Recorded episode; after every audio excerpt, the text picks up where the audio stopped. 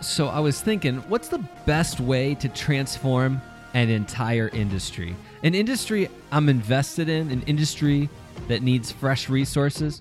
Of course, I'm talking about chambers. And if you're listening to this right now, then you're one of our chamber VIPs.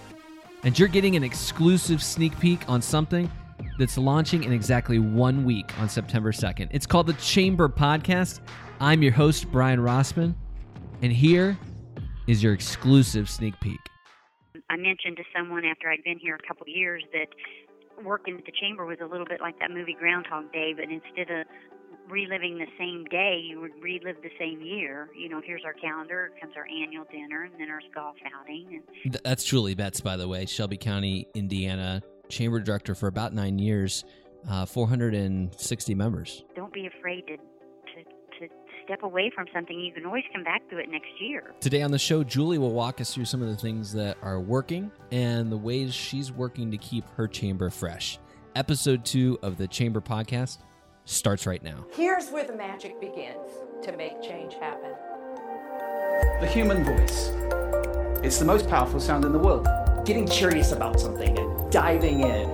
One of the things that I enjoy more than anything else is learning new things. Welcome to the Chamber Podcast. It's always fun to catch up with Julie. I've known her for about four years now. We've run some successful campaigns together, and she's working on something very interesting called Leadership Shelby County. Basically, it's a program to help connect local businesses with, well, you know what? She really describes it best. It's to get them familiar with Shelby County, who we are and what we do.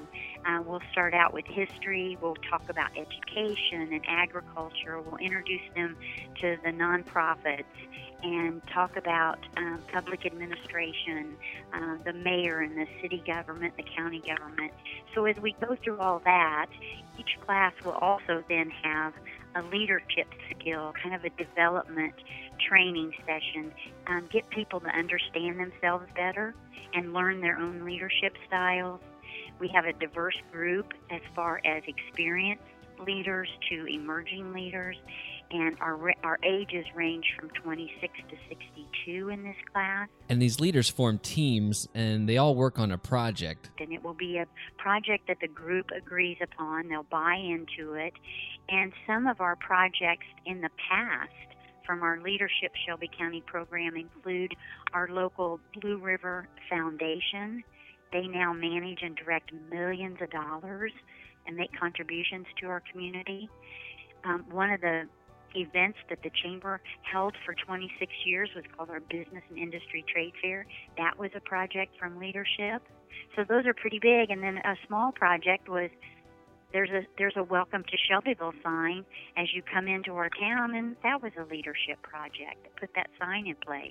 The program really helps members engage with the community, and Julie and her team do a great job of helping members connect with one another as well. And I asked her how she keeps those networking events fresh and relevant. We count on the input from um, our members, especially those that are coming on a regular basis you know, we get their feedback and say, what can we do that would make it more appealing to you? Perhaps there was someone that had just attended one for the first time, and we like to get their feedback and find out what would what would benefit them more or what would make it more exciting bring others in. And speaking of bringing others in when it comes to member acquisition julie says it's all about the basics. It's just typically by the things that we do. We're very active and strong in our community and other businesses and other individuals see that. They see that going on and they say, you know, we want to find out more about that. We want to be part of that.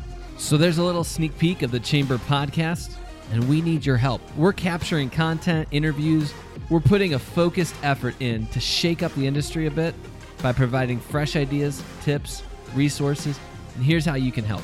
On this page, we've got a contact form. Think of it like a virtual suggestion box. Who do you know in the chamber industry that would be a great guest on our show? What topics do you think chambers want to hear about?